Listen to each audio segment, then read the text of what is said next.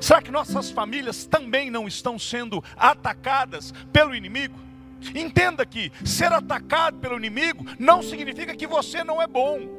Ser atacado pelo inimigo não significa que Deus está castigando você. Ser atacado pelo inimigo significa simplesmente que você está vivo. Porque todo mundo que está vivo está sujeito ao ataque do inimigo. A palavra de Deus nos diz que o nosso inimigo está ao nosso derredor, como um leão, querendo nos devorar. Nós somos vítimas constantes dos ataques malignos.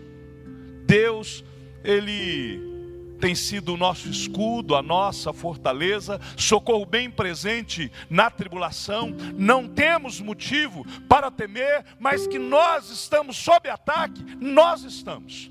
E nós precisamos olhar para esta história de Davi e aprender algumas lições.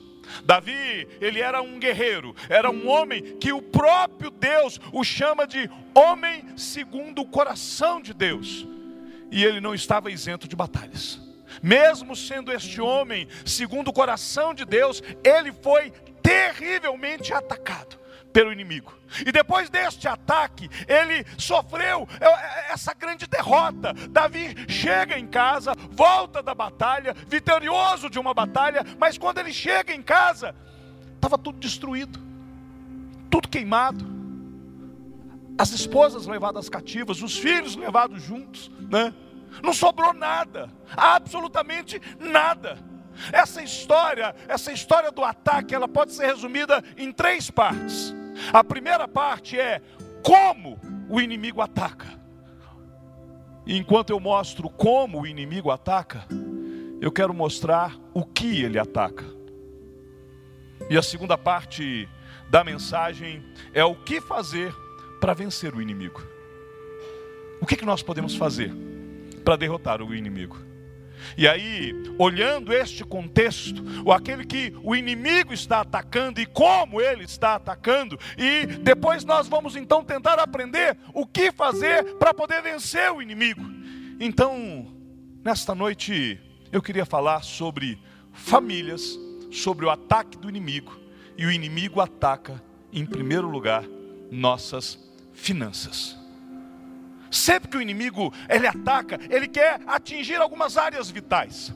O inimigo quer destruir algumas áreas que são muito caras para nós. Essa história, a história de Davi, é um resumo muito claro do que tem acontecido com muitas famílias, com muitas pessoas em muitos lugares. O diabo tem tentado atacar a nossa vida financeira quanta gente, quantos crentes, quantos irmãos estão enfrentando dificuldades financeiras. Pessoas estão endividadas e não sabem mais o que fazer. Não é uma simples a, a culpa da crise. É porque elas estão, às vezes, sendo realmente atacadas em suas finanças. Talvez a maior crise que acontece dentro da família acontece exatamente na área financeira. Há batalhas dentro do lar por causa de dinheiro. Há, muitas, há muitos casais que chegam a se separar por causa de dinheiro, né? Porque, como eu ouvi certa vez de um pregador, quando o dinheiro vai embora, o amor pula pela janela ou sai pela porta dos fundos. Porque às vezes a carência de, de certos itens básicos dentro da casa faz com que a família não suporte o ataque. E por isso o inimigo tenta nos tirar a paz, atacando as finanças da família. Há nos nossos dias um espírito consumista. Hoje, segundo alguns cálculos, nós gastamos cinco vezes mais do que a população que vivia na década de 1950. Aquilo que ontem era luxo, hoje chega a ser necessidade. Aquilo que ontem era um item supérfluo, hoje, para muita gente, é, é, é, é, algo como que item básico para se ter em casa. Nós muitas das vezes compramos aquilo que nós não precisamos, com dinheiro que nós não temos, e às vezes para impressionar pessoas que nós não conhecemos e que nós nem gostamos muito delas. Nunca aquilo que nós ganhamos é realmente suficiente. Há um ataque do inimigo na área financeira. Né? Vigia, você precisa vigiar as suas finanças, porque as suas finanças fazem parte da sua estrutura, do seu sustento, da, da estabilidade sua familiar. Tem ataque do inimigo nessa área. Se você quer equilíbrio financeiro, não gaste mais do que você ganha. O número de pessoas que estão estouradas no cartão de crédito é imenso. E aí elas vão falar assim: não, porque o devorador, que devorador é, é você. Você que não tem vigiado o suficiente, você que tem gasto mais do que ganha, você que não tem administrado com sabedoria o recurso que você tem. Você precisa vigiar, porque a Bíblia nos ensina que nós caímos no pecado é de acordo com o nosso desejo, é de acordo com a nossa concupiscência. E o diabo às vezes coloca sobre os nossos olhos itens que nós ficamos desejando e desejando e de repente estamos endividados. E quando nós começamos a nos endividar, nós partimos e começamos a, a nos prejudicar espiritualmente, porque normalmente a primeira coisa que nós, na medida que vamos apertando, na medida que vamos ficando endividados, a primeira coisa, o primeiro item do nosso orçamento que nós riscamos é dízimos e ofertas. É algo mais ou menos assim. Não está sobrando, então eu não vou entregar meu dízimo. Você sabe o que você está dizendo com isso? Que eu dou para o Senhor é aquilo que sobra. E aí o inimigo cresce, e aí o inimigo continua atacando e ataca as finanças, e isso vai trazendo desestabilidade na família, porque nós começamos a perder a nossa estabilidade espiritual. Mas o inimigo, depois que ele ataca uma área, e, e depois de ele ter sucesso nessa área, ele continua nos atacando, e ele então passa a atacar os nossos filhos. Há muitas famílias que não estão se apercebendo que os seus filhos estão sendo atacados. Os nossos filhos estão sendo tomados pelos, pelo nosso inimigo. O diabo tem atacado os nossos filhos. O texto que nós lemos, ele diz que os filhos foram parar nas mãos do inimigo. O inimigo chegou, se abateu sobre Ziglag e tomou e levou os filhos. Foram parar na mão dos inimigos. O inimigo levou os filhos embora. Quando Davi chegou, o filho já não estava mais lá. Quantas famílias, quantos casais que não se apercebem que o filho já não está mais em casa. Aqui não é uma questão presencial, não é uma questão física. É porque a mente do filho já não pertence mais aos pais. Pais, vigiem os seus filhos. Estabeleçam regras, estabeleçam limites. Nós temos vivido e visto famílias cujos filhos não têm mais limites.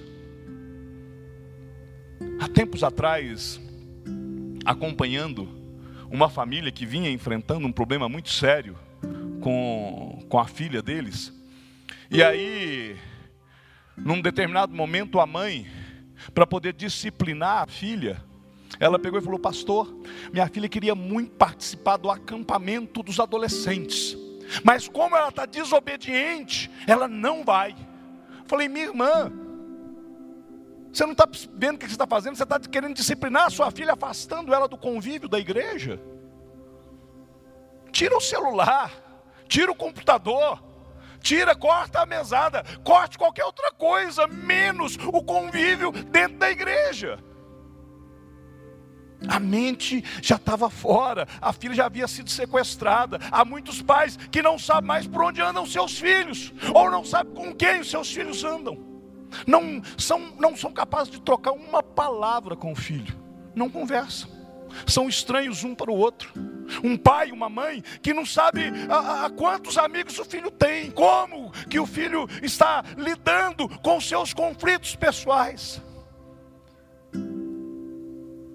Há filhos cuja mente já foram sequestradas e os pais ainda não se aperceberam. Faça aqui uma conta comigo, bem rápida. Seu filho, de acordo com as diretrizes de educacionais, Isso vai variar de estado para estado, às vezes até em algumas escolas, mas uh, uh, são em torno de 200 dias letivos por ano. Em alguns lugares é um pouco mais, mas o mínimo são 200 dias letivos. Seu filho passa quatro horas, em média, na escola. Isso quer dizer que são 800 horas na escola por ano. Seu filho está uh, uh, longe de você por pelo menos 800 horas no colégio. E dependendo do colégio que ele estuda, ele é altamente influenciado ali. Alguns colégios já têm o banheiro do terceiro sexo. Né? Lá em Sete Lagoas isso já acontece. Né? Alguns professores, eles resolvem ensinar questões que são contrárias à nossa fé para os nossos filhos. E muitos pais não se apercebem disso. E aí, nós falamos assim, não, mas eu também levo meu filho para a igreja. Pois bem, se você for uma pessoa daquelas assim, é, é, é, é praticamente filho de pastor, porque só filho, nem, filho de pastor costuma conseguir estar tão presente. Mas vamos supor que você é daqueles assim que está presente em tudo. Né? Você vem na quarta, você vem para a quarta, né? e aí você traz o seu filho, uma hora, na quarta-feira. Na escola dominical você, daqueles eu trago duas horas na escola dominical. Você não perde um culto de domingo, mais duas horas. Cinco horas por semana. São 250 horas por ano. Até os 18 anos, se você foi frequente em absolutamente tudo, o seu filho vai ter frequentado 4.500 horas a igreja só. uma média diária dos nossos filhos diante de eletrônicos, celular, tablet, computador, televisão. Vou jogar baixo três horas por dia. Estou jogando baixo. Porque às vezes os nossos filhos passam muito mais tempo na frente desses eletrônicos. Né? Isso dá mil horas por ano. Ao final de 18 anos, seu filho tem 18 mil horas de eletrônico, 4.500 horas de igreja. Quem está educando seu filho? O que, que seu filho tem visto? Será que o inimigo não está atacando e não está roubando a mente do seu filho? Tem pais que não sabem o que, que os filhos veem na internet. De vez em quando, eu pego o celular dos meus meninos e eu falo, quero ver aqui. Deixa eu olhar os históricos, né? é tudo monitorado por mim. Tem aplicativo para isso, para você instalar. Isso dá trabalho, dá muito trabalho. É, porque isso gasta tempo. Mas você tem que uh, uh, cuidar, vigiar, para que seu filho não seja atacado, para que seu filho não seja sequestrado. Outra área que o inimigo tem atacado, ele tem atacado a nossa saúde. É. O inimigo ataca a nossa saúde, o diabo ataca a nossa saúde. O versículo 4 diz que quando Davi chegou, ele e seus homens entraram em angústia e que choraram e choraram amargamente, fortemente. A palavra que é utilizada ali diz que eles quase morreram por dentro. Tiveram a própria saúde abalada. Houve um desmoronamento emocional. Eles não tinham mais forças. Eles choraram muito, ficaram desmoronados, abalados. A saúde emocional deles ficou em frangalhos.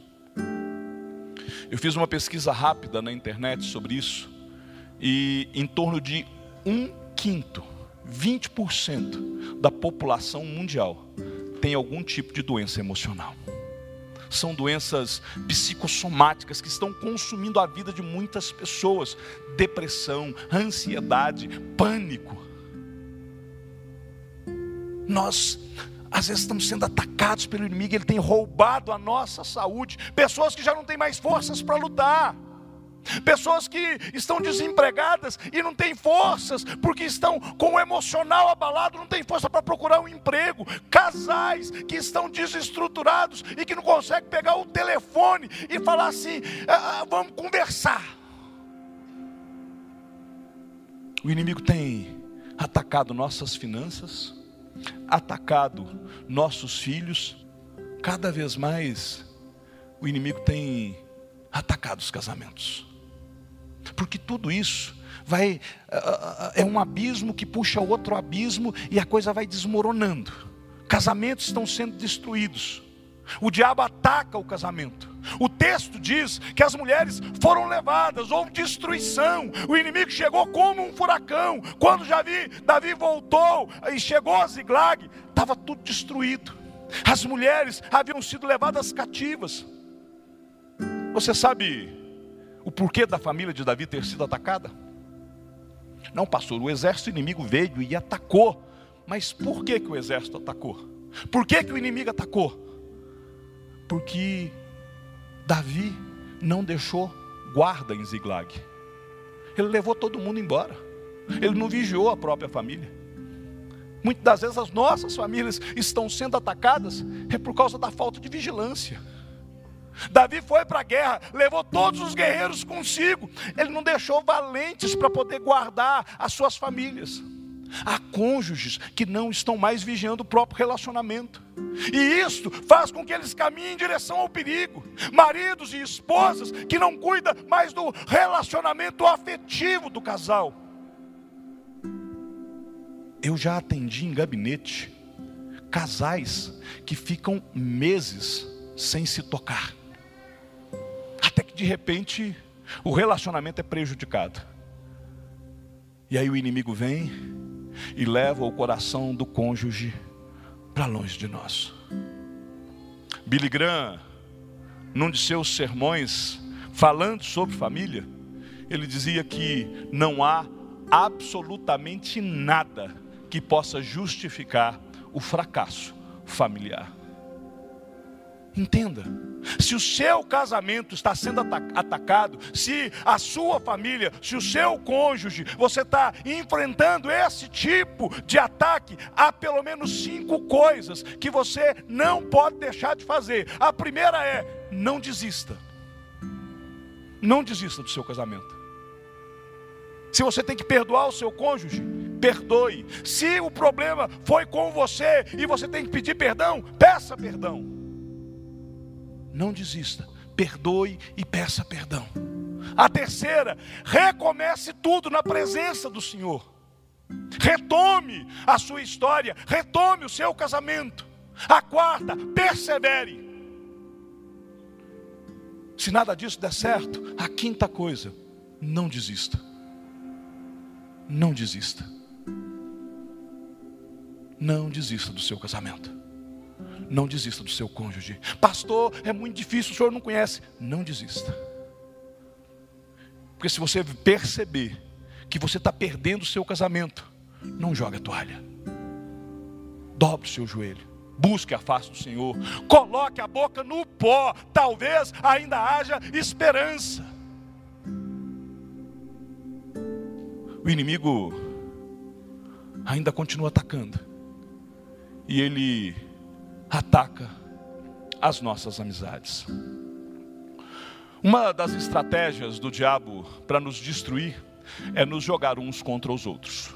O Senhor Jesus Cristo disse que o reino dividido não pode prevalecer. Né? Os amigos de Davi, eles eram amigos mais chegados do que irmão. Depois você dá uma lida no livro de 2 Samuel, no capítulo 23, você vai ver que um belo dia havia lá uma guerra contra os filisteus, e Davi um dia pega, ele está, chega do lado de fora de noite, ele olha e fala assim: "Ah, que saudade de beber da água do poço lá de Jerusalém". Eles estavam em guerra. Davi simplesmente expressa um desejo dele ao vento estes mesmos amigos, estes valentes de Davi, eles escutam o desejo de Davi de beber da água do poço lá de Jerusalém. Diz a Bíblia que eles saem espreitando entre as fileiras do inimigo, colocam a própria vida em risco, vão até Jerusalém, eles atravessam as linhas do inimigo, vão até Jerusalém, pegam água do poço e voltam, e de novo vem cruzando no meio do inimigo e chega para Davi e fala: Davi, você queria beber da água de Jerusalém? Está aqui, ó, nós fomos lá para buscar para você amigos que amavam Davi de fato. Mas quando o inimigo veio e levou as esposas, e levou os filhos, e levou a saúde, e levou tudo, eles começam a pegar em pedras para matar Davi. É algo que o inimigo faz, nos jogar uns contra os outros. Nós estamos vivendo algo nos nossos dias assim, principalmente no Brasil.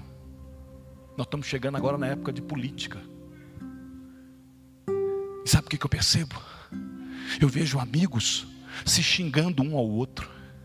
Seu coxinha, seu mortadela. Não faça isso. Não vale a pena. O seu irmão não é seu inimigo.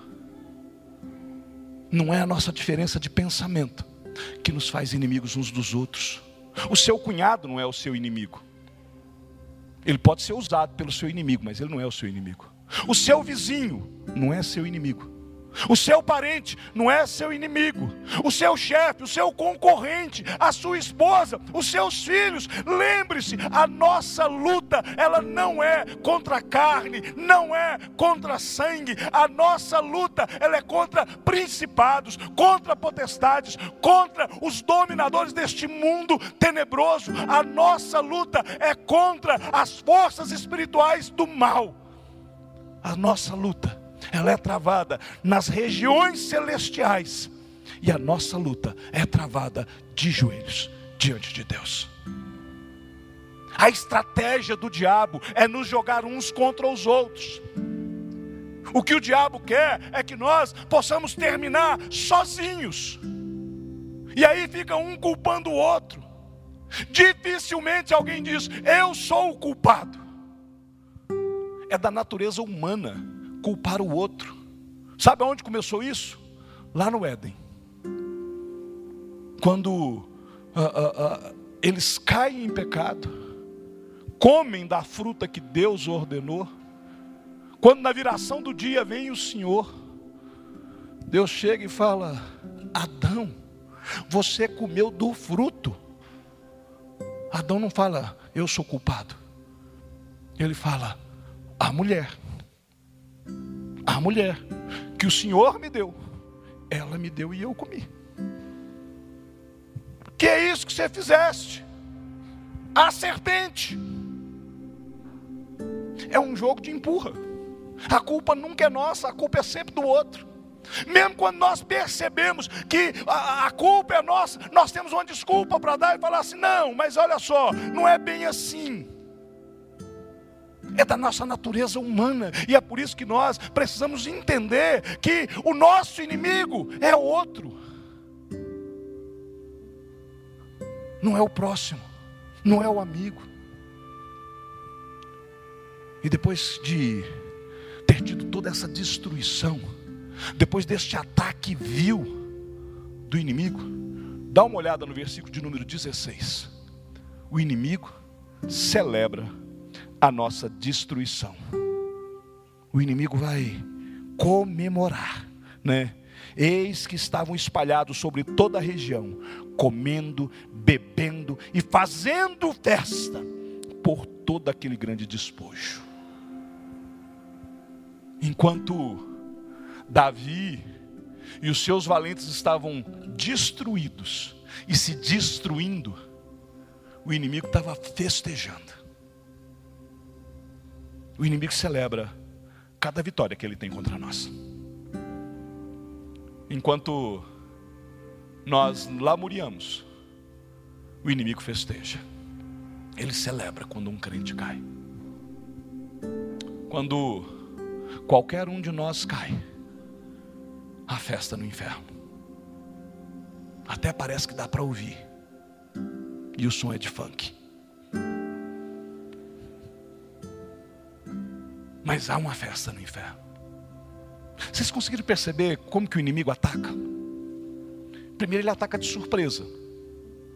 Davi não estava na cidade, deixou brechas. E o inimigo veio e atacou. Né? Ele não mandou recado. no dia tal, a tal hora, é, é, é, eu vou lá e vou atacar. O inimigo ele ataca de surpresa. Outra coisa, ele ataca com ímpeto, com furor, com violência. Ele feriu, ele queimou. O inimigo não está brincando de ser inimigo. O diabo não brinca de ser diabo em momento algum. O problema é que de vez em quando nós brincamos de ser crente. Mas o diabo não está brincando com a gente. Percebem por que, que nossas famílias são atacadas? Percebem por que, que o inimigo quer destruir as nossas famílias? Se nós olharmos para as Escrituras, nós vamos ver que o plano de Deus para a família não é ah, planos ruins, muito pelo contrário, são planos de bênçãos, são famílias firmadas na rocha.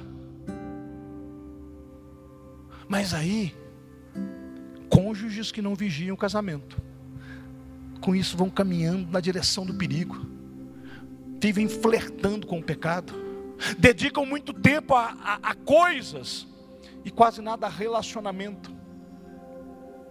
Você precisa aprender o que, que alegra o coração do seu cônjuge. Se você ainda não leu, eu recomendo para que você leia, né? Cinco linguagens do amor. É um bom livro para você ler, para você investir no seu casamento.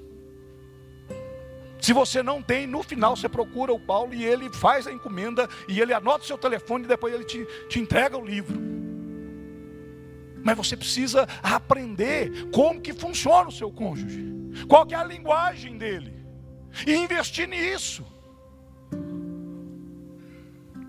A minha esposa, ela é, é, é, é, gosta muito de receber presente, nada caro, ela gosta de ser lembrada.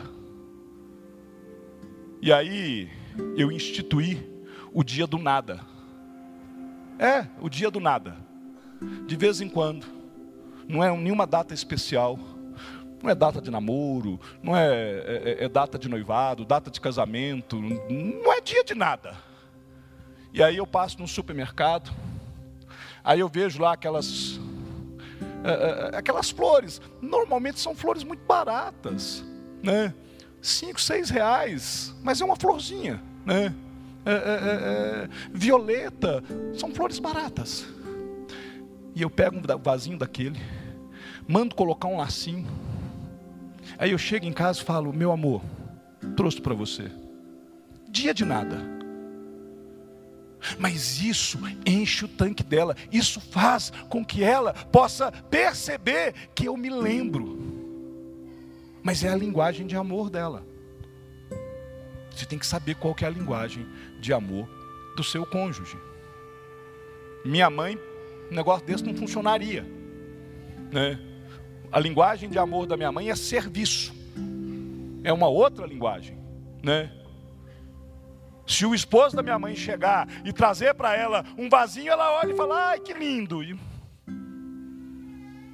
Agora se ele chegar e falar assim: eu vou arrumar essa cozinha, eu vou varrer essa casa, eu vou é, é, fazer alguma coisa, eu vou capinar a horta, para ela isso é que faz diferença. É outra linguagem de amor. São cinco, né? Tem qualidade de tempo, tem toque físico. Eu não vou te dar aqui todo o spoiler do livro. Compre o livro e leia, porque vale a pena para que você possa investir, né? Papais que não estão vigiando os filhos. Os pais são agentes de Deus para vigiar e guardar os filhos. Olha o que aconteceu com os filhos de Eli. Olha o que aconteceu com os próprios filhos de Davi. A Bíblia diz que os nossos filhos são como flechas nas mãos de arqueiro. Então, envergue bem o seu arco. Cuide do seu filho. Há pessoas que não vigiam a sua comunhão com Deus. E com isso vão ficando secos, vão ficando áridos, não tem alegria. Até aqui, até aqui, eu só falei de coisa ruim. Se eu terminar o sermão aqui, você vai voltar deprimido para casa, né? Que é isso? O pastor falou de ataque, ataque, ataque, ataque. E eu quero saber de vitória. Né?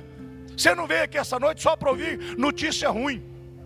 Principalmente você tem que aprender aqui o que, que você pode fazer para restaurar a sua família. Então, anote aí agora como é que você pode, olhando para esse texto, conquistar esta vitória. Ah, o que, que você precisa fazer para vencer o inimigo? A primeira coisa, não se conforme com o problema.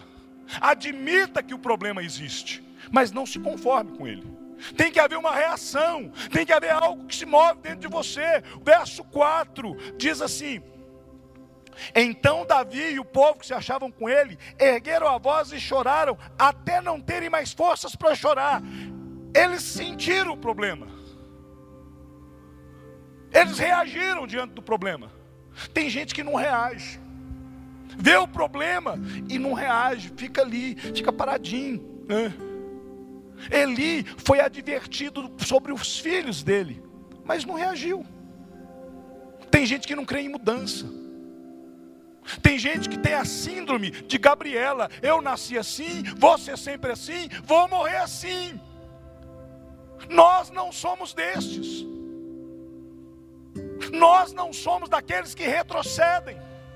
Nós não podemos nos conformar com o ataque do inimigo, nós não podemos desistir. A nossa família tem jeito, sabe por quê? Porque o nosso Deus dá jeito. Nós temos um Deus que está acima de qualquer problema. Não se conforme com a crise do seu casamento. Não se conforme com o seu filho longe da casa de Deus. Você não gerou filhos para o inferno. Você gerou filhos para o reino. Os seus filhos são herdeiros do Senhor. Você não gerou filhos para o inimigo levar. Então não se conforme, não aceite a derrota. Tá, pastor, eu não aceito, mas e daí? Ora, chore diante de Deus. Faça o que Davi fez. Chore diante de Deus. Vá para os pés do Senhor e chore. Agora entenda: não chore por causa dos seus problemas, chore aos pés do Senhor. Apresentando ao Senhor e fala: Senhor, está aqui a minha causa. Senhor, aqui a minha esposa está indo embora de casa. O meu marido está indo embora de casa. Senhor, eu não aceito isso, eu não quero isso. O Senhor não me casou para eu ser divorciado. Então, Senhor, restaura. Pai, olha os meus filhos, eles estão longe, eles estão no mundo. Senhor, o inimigo está levando embora. Pai, eu não criei filhos, eu não gerei filhos para o inferno. Senhor, converta, traga de volta. Ao invés de você ficar ali lamuriando os seus problemas, chore aos pés do Senhor. Às vezes nós estamos perdendo de goleada para o inimigo e nós não choramos. Sabe, tem uma palavra de Jesus que ele fala assim: Filhas de Jerusalém, chorai por vós mesmas e por vossos filhos. Davi chorou em público, era o rei de Israel, era o valente, era o guerreiro. Mas quando ele viu a crise, quando ele viu que as mulheres tinham sido levadas pelo inimigo, que as finanças tinham sido levadas pelo inimigo, a saúde estava sendo abatida por aquilo tudo, os filhos, quando ele viu aquela crise toda, ele chora, mas chora aos pés do Senhor. Chorar aos pés do Senhor, para que o seu casamento tome rumo, chorar aos pés do Senhor, para que os teus filhos sejam bênçãos na mão de Deus, chorar aos pés do Senhor, para que seus amigos voltem a ser seus amigos, chorar aos pés do Senhor para que você possa a, a, arrumar um novo emprego e a crise financeira possa ir embora, chorar aos pés do Senhor para que as suas finanças prosperem, chorar, clamar, jejuar, buscar, não se conforme, não aceite o problema de graça.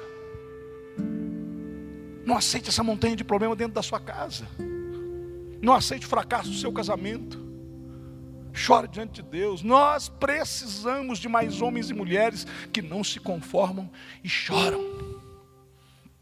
Certa vez, alguns oficiais do Exército de Salvação chegaram com uma montanha de problema para William Bolt e falaram assim: Olha, nós já fizemos tudo, tudo, tudo que nós podíamos fazer nós já usamos todos os métodos possíveis, nós não estamos conseguindo levar as pessoas a Cristo, nós não estamos conseguindo fazer mais nada, está tudo dando errado, nós não sabemos mais o que fazer, nada acontece. A história diz que William Bolt levanta os olhos e sucintamente, calmamente diz para eles: Vocês já experimentaram chorar? E eles, não, nós nunca choramos. Aí ele então vamos chorar aos pés do Senhor, para que as almas se rendam a Cristo. E foi isso que aqueles homens foram fazer: chorar aos pés do Senhor. Sabe o que aconteceu? Um verdadeiro avivamento. Vidas começaram a se converter. O exército da salvação começou a avançar cada vez mais. Pessoas começaram a se render aos pés de Cristo. E tudo que eles fizeram foi chorar. Porque a palavra de Deus nos ensina: aquele que sai andando e chorando enquanto semeia, voltará com júbilo, trazendo os seus feixes. Chore diante de Deus. Outra coisa, se reanime no Senhor. Né? Busque o Senhor em oração. O maior problema de nossas famílias é a falta de Deus. Não é porque a situação é fácil, não é porque o inimigo é fraco, não é porque nós somos fortes. É porque em Deus é que nós faremos proezas. É no Senhor. E é só nele. Davi, ele não fugiu de Deus, ele correu para Deus. O problema se abateu e Davi, ele vai buscar o Senhor, Senhor, e agora o que, que eu faço? Olha o verso número 8: então consultou Davi ao Senhor, dizendo: Eu vou perseguir esse bando, eu vou alcançar esse bando, porque não era na sua própria força, não seria com a sua inteligência, com a sua estratégia não seria com seus valentes, não seria com absolutamente nada a não ser com o Senhor. Nós precisamos nos reanimar em Deus. Tem gente que pega e fala assim: ah, até aqui eu não liguei para Deus, agora que as coisas estão ruins, é que eu vou buscar Deus. Não, meu querido, é o contrário. Às vezes o Senhor permite que certas calamidades caiam sobre nós, para que nós nos possamos nos voltar a Ele. Eu contei aqui, há duas semanas atrás, o testemunho da minha conversão. Mas quando a gente conta, a gente não tem como contar tudo. Quando as coisas começaram a acontecer, quando as notícias ruins começaram a chegar na minha casa, minha mãe era espírita. Minha mãe lia a mão e acertava, né? Minha mãe colocava carta de tarô. Ela era totalmente voltada para questões esotéricas. Mas quando a calamidade abateu, e se você conversar com ela, e ela no testemunho dela ela fala isso, né? Que o Senhor tocou na única área que a faria se quebrar. O Senhor tocou no filho. E então, alguns crentes começaram a buscar a minha família para poder orar, a coisa se tornou pública e notória. As pessoas começaram a, a, se preocupar, e nós tínhamos amigos, pessoas de relacionamento que eram crentes. E ela então vai, busca lá uma senhora, que era uma mulher de oração, para ela poder orar. E quando começa o processo de evangelismo, minha mãe pega e fala assim: Mas minha mãe entende o processo de salvação. E minha mãe fala assim: Mas os meus filhos, eles não sabem disso. E a palavra daquela mulher foi absolutamente sábia. Ela disse: Busque você, porque o Senhor buscará os teus filhos. Às vezes nós precisamos buscar a face de Deus para que o Senhor possa tomar a situação. Pastor, mas eu nunca estive na presença de Deus, agora vai ser hipocrisia. Não, às vezes o Senhor está permitindo que você esteja debaixo de sofrimento para que Ele te quebre.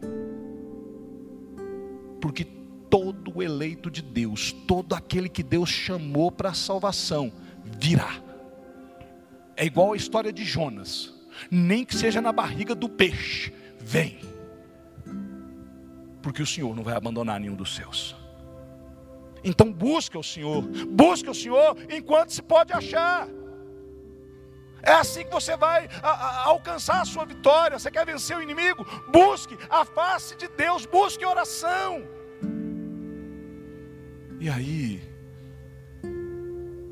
você vai passar a agir baseado nas promessas. Enquanto nós buscamos a Deus em oração, Deus responderá de acordo com a sua promessa. Davi era aquele homem que se dispôs a consultar a Deus. Ele foi buscar o Senhor, ele queria a resposta que vinha do Senhor.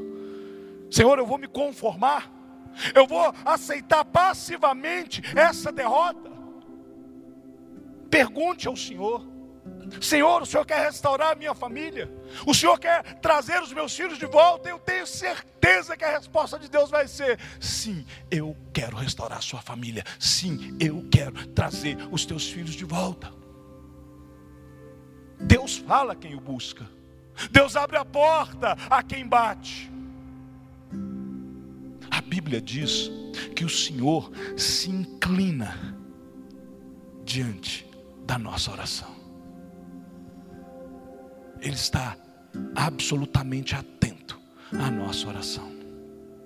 Você precisa restaurar o altar da oração na sua casa. Se ele está em ruínas, você tem que restaurar esse altar. Você precisa de humildade para você buscar e falar com Deus. Deus me ajude de acordo com a tua promessa. A tua promessa diz que os meus filhos são herança, então eu não quero, eu não aceito os meus filhos indo para o inferno. A tua palavra diz que o Senhor odeia o divórcio, então, Senhor, eu não quero ser alvo do ódio do Senhor, eu quero ser alvo do seu amor. A tua palavra diz que aquilo que o Senhor uniu, o homem não separa, então, Senhor, não deixe o meu casamento ir à bancarrota. Haja de acordo nas promessas de Deus. Entenda, eu não estou dizendo aqui que você tem que colocar Deus na parede. Eu estou dizendo aqui que se Ele prometeu, ele não é homem para que minta, nem filho do homem para que se arrependa. A promessa do Senhor é de eternidade a eternidade. Haja conforme a sua promessa, baseado na promessa do Senhor. E reanime-se em Deus. Reanime-se no Senhor. profeta Jeremias durante um momento de profunda angústia, durante um momento de, de, de perversidade na sua história, enquanto ele chorava, está escrito lá no seu livro de choro, o livro de lamentações. Quero trazer à memória o que me pode dar esperança. Quem vive pela fé, coloca o pé no terreno dos milagres. A palavra de Deus jamais nos prometeu ausência de luta, muito pelo contrário, ela disse que você, que eu, que nós no mundo teríamos aflições. Mas a palavra de Deus também nos promete que aquele que está no Senhor, a vitória é certa. Davi saiu, Davi lutou, Davi venceu. Ele se reanimou em Deus. E ele foi, e Deus trouxe a solução. Abandonaram um soldado que pegou e falou assim: O que? Agora eu estou morto na mão desses homens. E esses homens, quando chegam, ao invés de simplesmente agora falar assim: Eu vou brigar é com ele, eles entendiam: minha briga não é com esse cara, esse cara não pode fazer nada. Eu vou dar pão, eu vou dar alimento, eu vou dar água. Agora eu ajudei. Você pode me ajudar também? Você acha que aquele homem ficou enfermo por quê? Porque Deus já estava tomando o controle da história. Se Davi age por impulso de vingança, ele encontra aquele homem e mata. E agora? Como é que eu vou saber para onde esse povo foi? Quando nós agimos baseado naquilo que Deus nos dirige, a vitória é certa. Eu estou agindo baseado na promessa de Deus. Eu estou reanimado em Deus. Mas aí vem algo que eu acho maravilhoso nesta história é que Davi muda a história da sua família, muda a história daquele povo. Após a vitória, os valentes de Davi não queriam compartilhar dos seus despojos. Nós lutamos, nós vencemos. A Bíblia diz que os maus que haviam ido junto, né? Porém, Davi pega e fala: não, aqueles que ficaram para trás, porque estavam cansados, ficaram guardando a bagagem. Nós vamos mudar essa história. Davi reconheceu que eles, apesar de não terem ido para a peleja, eles prestaram serviço à causa, montando guarda. E diz a Bíblia que a partir daquele momento, sempre que o exército ia para a batalha, os vigias que ficavam para trás também recebiam igualmente a parte que lhes cabia. Davi recomeça uma história. Davi muda a partir daquela grande derrota. Agora, ele não ia para a guerra sem deixar vigia de sentinela na sua família. Agora ele não iria para a guerra sem cuidar da sua esposa, dos seus filhos. E cuidando da família, ele cuidava das finanças da família. E cuidando das finanças da família, ele evitava muitos dos problemas emocionais que afetariam a sua saúde. E estando tudo bem, ele não teria mais problema de enfrentar com seus amigos. Ele muda a história. Não adianta absolutamente nada o Senhor falar hoje ao seu coração, você se dispor a buscar e Deus mudar a sua história, e amanhã você está repetindo os mesmos erros, fazendo as coisas do mesmo jeito. Quantas e quantas vezes eu atendi casais pela segunda, terceira, quarta vez no meu gabinete, com o mesmo problema recorrente. Tiveram o casamento restaurado, um ano, dois anos, a coisa benção e depois foi deixando esfriar. Começa a conquistar o coração do filho, daí a pouco perde a cabeça e não é capaz de ir lá e pedir perdão e reconhecer o erro e restaurar o relacionamento com o filho. E daí a pouco está perdendo o filho de novo. Quantas e quantas pessoas se perdem porque não muda a história. Sabe aquele poema do Carlos Drummond de Andrade?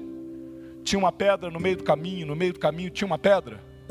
A situação, a resolução para o problema é simples: muda o caminho.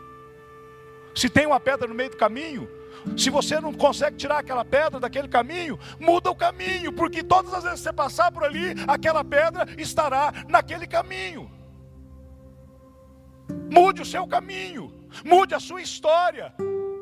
Se você faz as mesmas coisas, querendo obter um resultado diferente, você é doido. Sempre que você fizer do mesmo jeito, você vai ter o mesmo resultado. Mude a sua história. Nós podemos e devemos combater e venceremos o inimigo. Não nos conformando com o problema chorando diante de Deus, nos reanimando em Deus, buscando ao Senhor em oração, agindo baseado nas promessas, mas mudando a nossa história. Davi tomou de volta tudo que o inimigo levou. Ele não deixou absolutamente nada nas mãos do inimigo.